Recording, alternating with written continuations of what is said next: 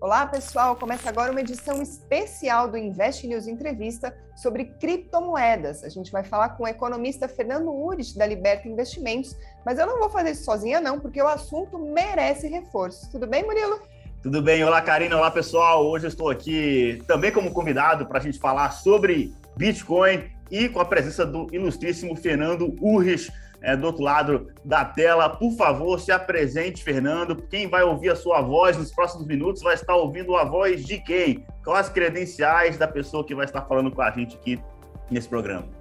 Tudo bom? Bom, primeiro, obrigado pelo convite, é um prazer estar aqui. Pois então, sou o Fernando Urrich, estou uh, hoje, faço parte já da Liberta Investimentos, já tem mais de dois anos, sou head de educação na Liberta.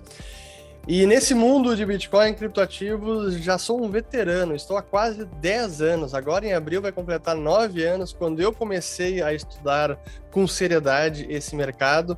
Já vi muita coisa, é impressionante o quanto evoluiu e amadureceu o mercado. Já faz assim, já hoje faz parte do mainstream de investimentos, embora ainda haja muita desinformação. Então, espero que a gente possa também aqui esclarecer muitas das dúvidas que os ouvintes de vocês devem ter.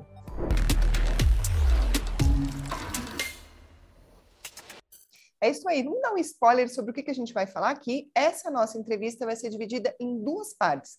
Nessa primeira, que está começando agora, a gente vai falar especificamente sobre Bitcoin. E aí, na próxima, o assunto é o seguinte: criptomoedas alternativas, além de NFT e metaverso.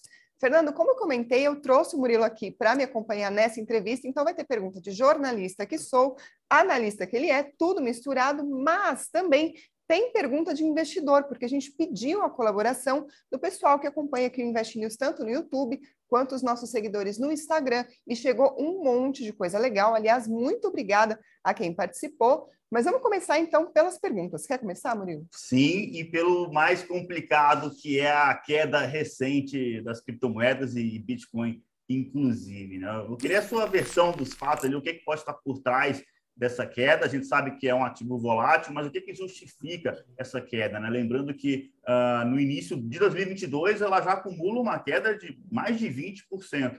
E além dessa visão de o porquê dessa queda, o que está por trás na sua visão, uh, o que, que o investidor deve fazer com essa informação? Resumindo, é hora de comprar, é hora de manter ou é hora também de vender um pouquinho das criptomoedas? Boa pergunta. Vamos, vamos primeiro pela parte que eu acho que é uma, o que o investidor deve fazer, né? Qual é o, o, a postura correta, na minha opinião.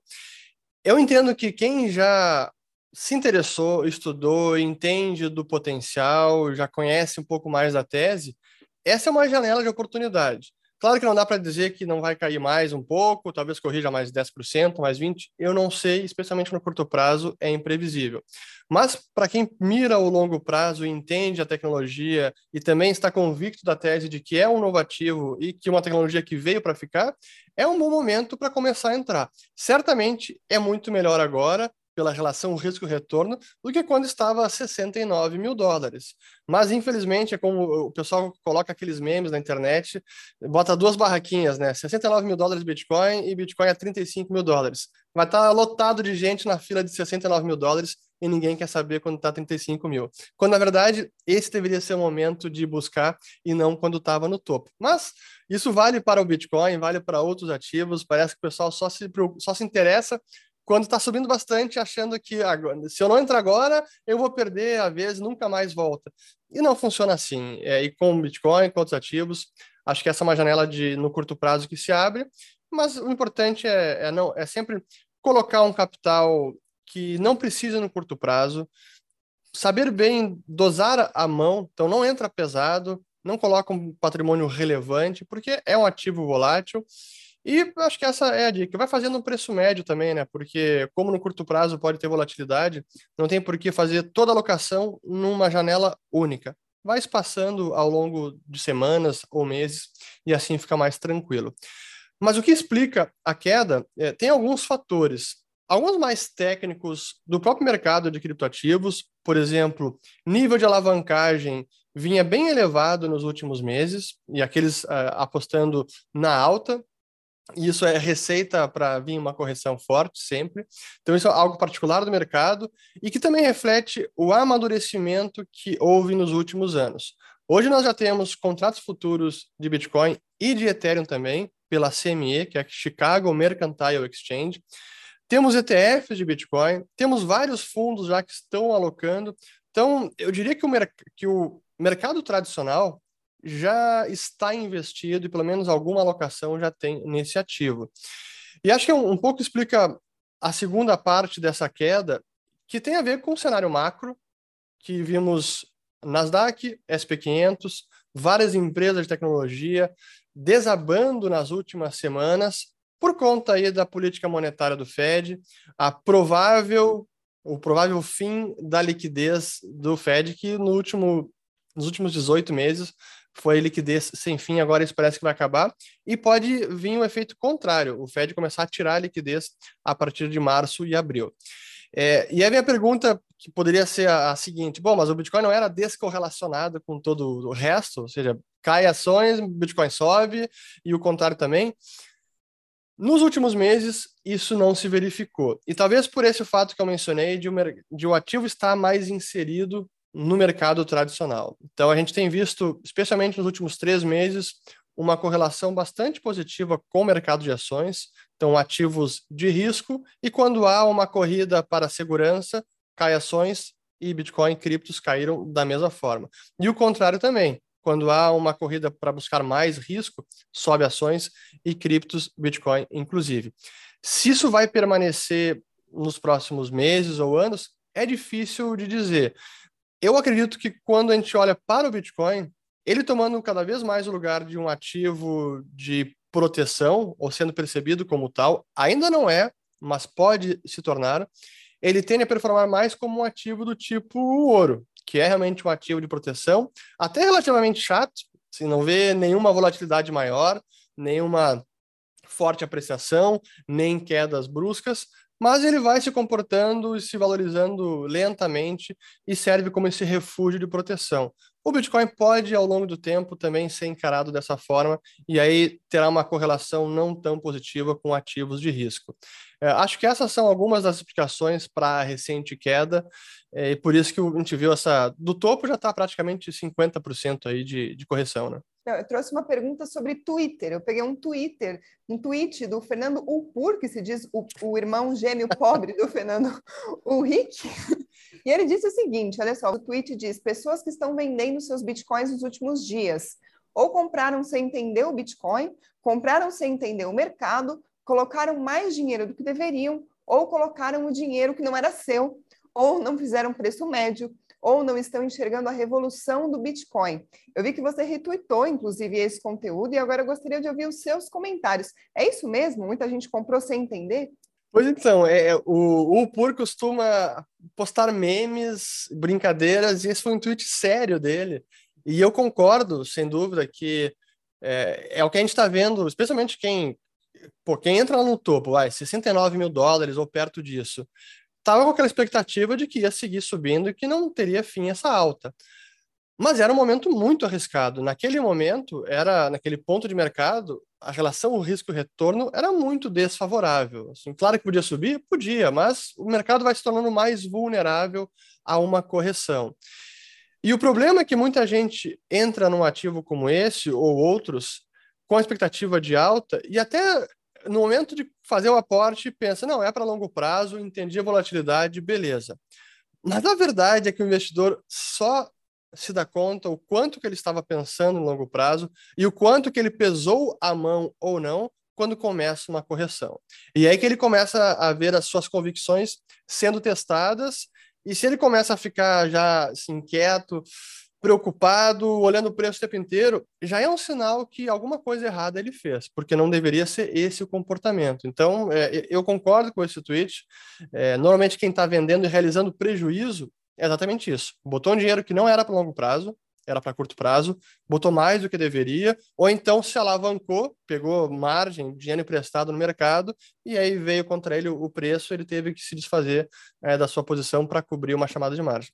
Normalmente é isso que acontece. Criptomoedas ainda é uma linguagem muito difícil né, para grande parte dos investidores, principalmente os da geração X, X para cima, perdão. Né? Quanto tempo você acha que vai levar para que seja mais acessível, né, para se popularizar? E por quê? ou essa popularização vai vir de fato com esse aumento do poder de compra dos millennials, eu me incluo nessa, né, e da geração Z, né, porque é realmente isso, nós né, estamos millennials hoje já começando a compreender essa fortaleza, a tecnologia por trás do Bitcoin e, da, do blockchain de uma forma geral, a geração Z Sim. já nasce nesse ambiente totalmente digital, de metaverso, NFT, inclusive é, pauta aqui da nossa segunda conversa, é, mas a geração X para cima ainda tem bastante dificuldade, né? Então, que está por trás disso? Vai depender da gente da geração Z para fazer essa renovação, ou você vê alguma chance dessa geração X é, e, e, é, futuramente entender. Será que eles também. podem ser salvos ainda?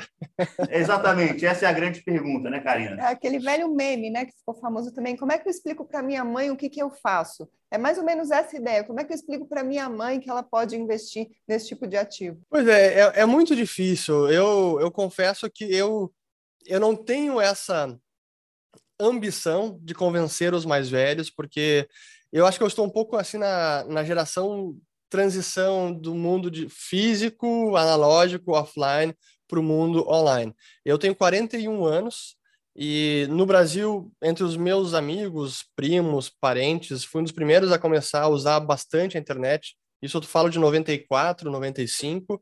É, eu lembro quando começou o e-mail a ser popularizado, pô, era muito difícil configurar uma conta de e-mail, era um parto. Hoje em dia é muito simples mandar mensagem, tudo isso, mas 27 anos atrás era bem diferente.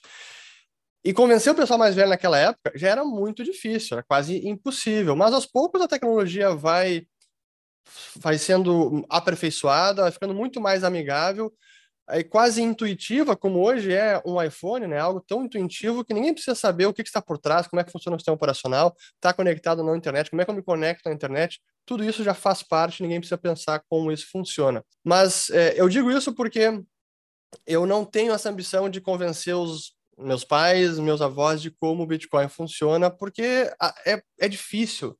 É, são coisas tão arraigadas como a noção da tangibilidade, assim, algo ser material, é quase que está é intrínseco a ser, a ser percebido como real. Por exemplo, explicar a escassez do Bitcoin. O Bitcoin é um ativo digital, portanto, não tem forma material, é incorpóreo, mas ainda assim ele é escasso. Não pode ser replicado, não há como forma de alguém multiplicar e burlarmos a regra dos 21 milhões de bitcoins. Mas para um, um, da geração X, alguém mais velho, um boomer, pensar, tá, mas, mas é digital, basta copiar. Mas não é assim que funciona. Para ele, se não conseguir tocar e ver essa escassez, ele não consegue se convencer de que sim, é escasso e digital. Então, respondendo ao Murilo, eu acho que é apenas a passagem do tempo que vai fazer com que bom, as gerações mais antigas vão nos deixando e vão ficando as gerações novas que já nascem nesse ambiente e nem precisam fazer os questionamentos que hoje são feitos, porque, primeiro, a tecnologia está aí, funciona, eles entendem como utilizar, sabem da segurança, sabem como usar uma carteira, sabem como comprar o NFT, sabem como é o jogo lá no metaverso. Sei que essa é a parte segunda da nossa conversa, mas tudo isso já é intuitivo e já é nativo para eles também. Eu acho que é uma questão de tempo. E tem apenas um agravante com relação ao Bitcoin e criptoativos com tecnologia em geral, que é a questão também do valor, do preço, né? É, usar uma tecnologia em si, ninguém está precisando despender recursos, não precisa investir no, no uso da tecnologia para fazer um site, para consumir streaming, etc. Mas quando eu falo em investimento, também muda um pouco a figura e talvez isso demore mais tempo quando se fala de ativos digitais. É curioso que a gente traz até um comentário que a gente recebeu, inclusive, de uma pessoa que nos acompanha, é o Ricardo Bosco, ele diz assim: como convencer meus amigos e investir em algo sem lastro, sem ativos? Pode ser um enorme risco, é exatamente o que você estava dizendo, mas tem também essa noção de risco por não ser perceptível como real para muita gente, né? Pois é, esse é o ponto-chave. Como eu comprovo a escassez do Bitcoin? Para entender isso, você precisa ter um mínimo de conhecimento da tecnologia, do sistema, saber como visualizar, visualizar o blockchain do Bitcoin, que é o grande livro contábil onde estão registradas todas as transações.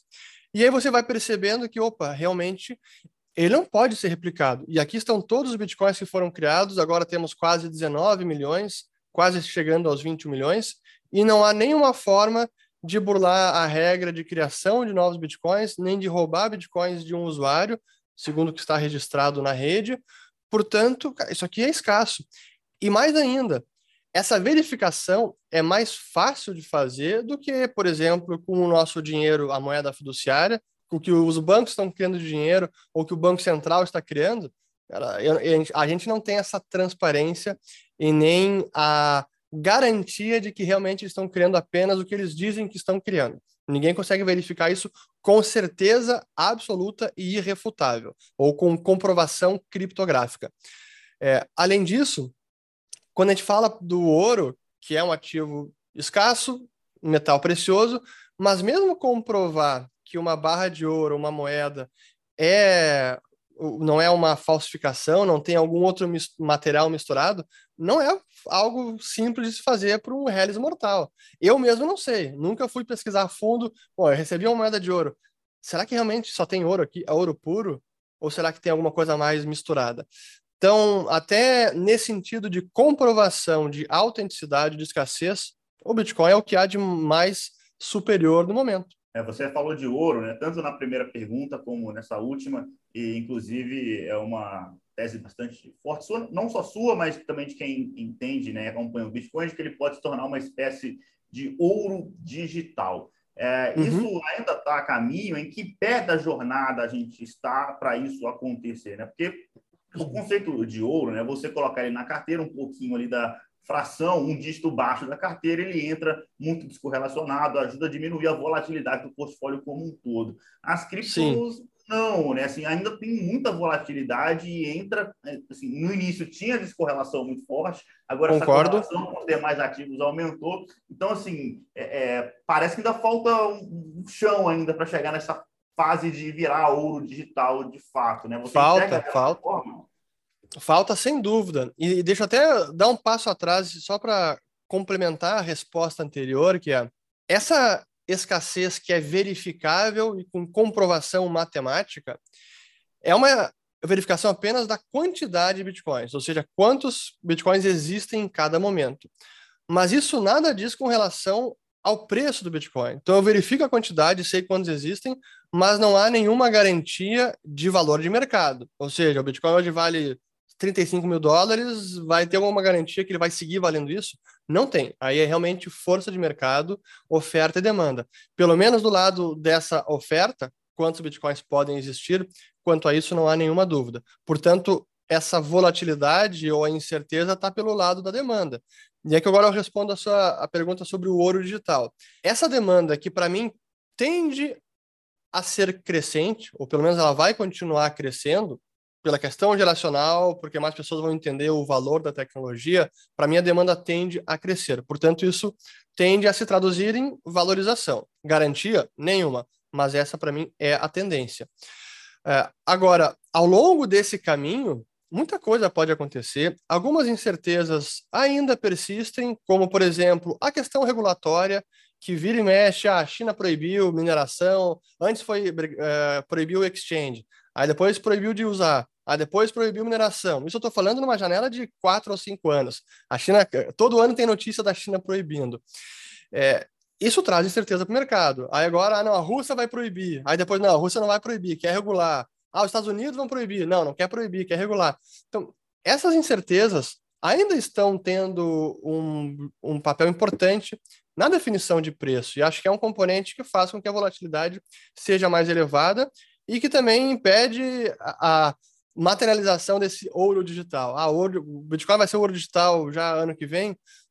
É muito cedo. É, eu, eu sou, eu tenho ficado talvez mais, não é, é pessimista, mas é mais realista com o que pode ser alcançado pelo Bitcoin nesse, nessa, desde que ele foi criado, nessa breve história, são 13 anos, e o que ele pode ainda alcançar.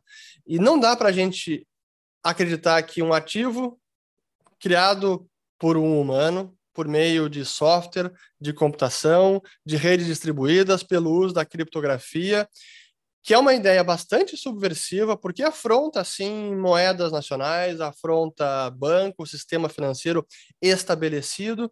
Não dá para a gente achar que em apenas 13 anos isso vai se tornar um ativo amplamente utilizado, estável estabilidade de valor e sem nenhum tipo de ataque de governos, reguladores, entidades supranacionais, etc. Acho que seria muita ingenuidade.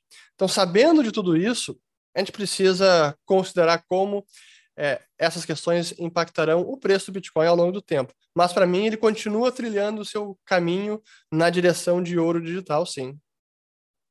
Agora, Fernanda, a gente está falando em Bitcoin agora, porque quando a gente fala de criptomoeda, logo a gente associa o assunto ao Bitcoin, mas vamos lembrar uhum. que existem muitas outras moedas que surgiram nos últimos anos. O Bitcoin sempre vai ser considerado, entre aspas, o mais importante, ou não é correto fazer essa afirmação e por quê? Vale a pena, inclusive, ter posições em outras criptomoedas também? Para mim, as outras são muito mais especulativas. E eu cada vez mais tenho separado entre o Bitcoin de um lado e o todo o resto do outro. E nem acho que o restante compete com o Bitcoin no propósito de ser ouro digital ou um dinheiro para a internet. Claro que pelo bolso do investidor, todos os ativos estão competindo. Está no mercado, está competindo. Mas pelo propósito de ser ouro digital, o dinheiro da internet, para mim o Bitcoin está sozinho, pela simples questão que é o ativo mais imutável de todos não pode ser alterado, ele é o mais descentralizado por vários critérios que a gente analise. E essa descentralização tem a ver com a segurança do sistema e com o que a gente chama que é imutabilidade de regras.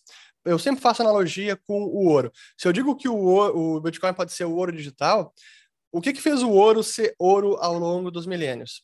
A impossibilidade de replicá-lo em laboratório se algum alquimista tivesse conseguido reproduzir ouro nos últimos séculos, o ouro teria deixado de ser ouro. Ele teria deixado de ser percebido como essa reserva de valor, um ativo escasso, demandado, que guarda valor através, uh, e atravessa os tempos.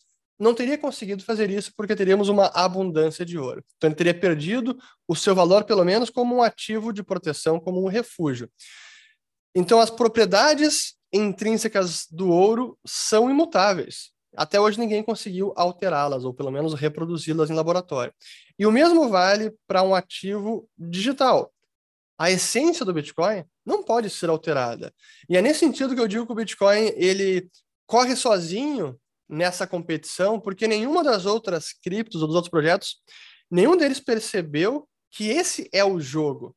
A gente vê o Ethereum, por exemplo, que é a segunda maior rede, pelo, por valor de mercado, por adoção. Hoje as tarifas na rede do Ethereum estão até, estão até mais caras do que na rede do Bitcoin. Mas o Ethereum ele passa por crises existenciais, ele tem alteração de regra, já teve inflação, agora eles estão ao contrário, estão até queimando Ethers para diminuir a oferta monetária. E eu não digo que isso está errado ou está correto. Está diferente. E para ser o ouro digital, isso, na minha avaliação, não serve para ser uma plataforma de aplicações descentralizadas, NFTs e outras coisas, ótimo. Mas para ser um ouro digital, aí o jogo é diferente e, na minha opinião, apenas o Bitcoin está jogando esse jogo hoje. É isso aí, pessoal. Termina aqui a primeira parte da nossa entrevista com o Fernando e na próxima a gente continua o assunto falando de criptomoedas alternativas. Fiquem de olho aqui no nosso canal. Muito obrigada, Murilo. De nada, é um prazer conversar aqui com o Fernando e fica aí o convite, como a Karina falou, para a nossa segunda conversa sobre esse tema tão importante. Obrigado, galera. Até mais. Obrigada, Fernando. Obrigado.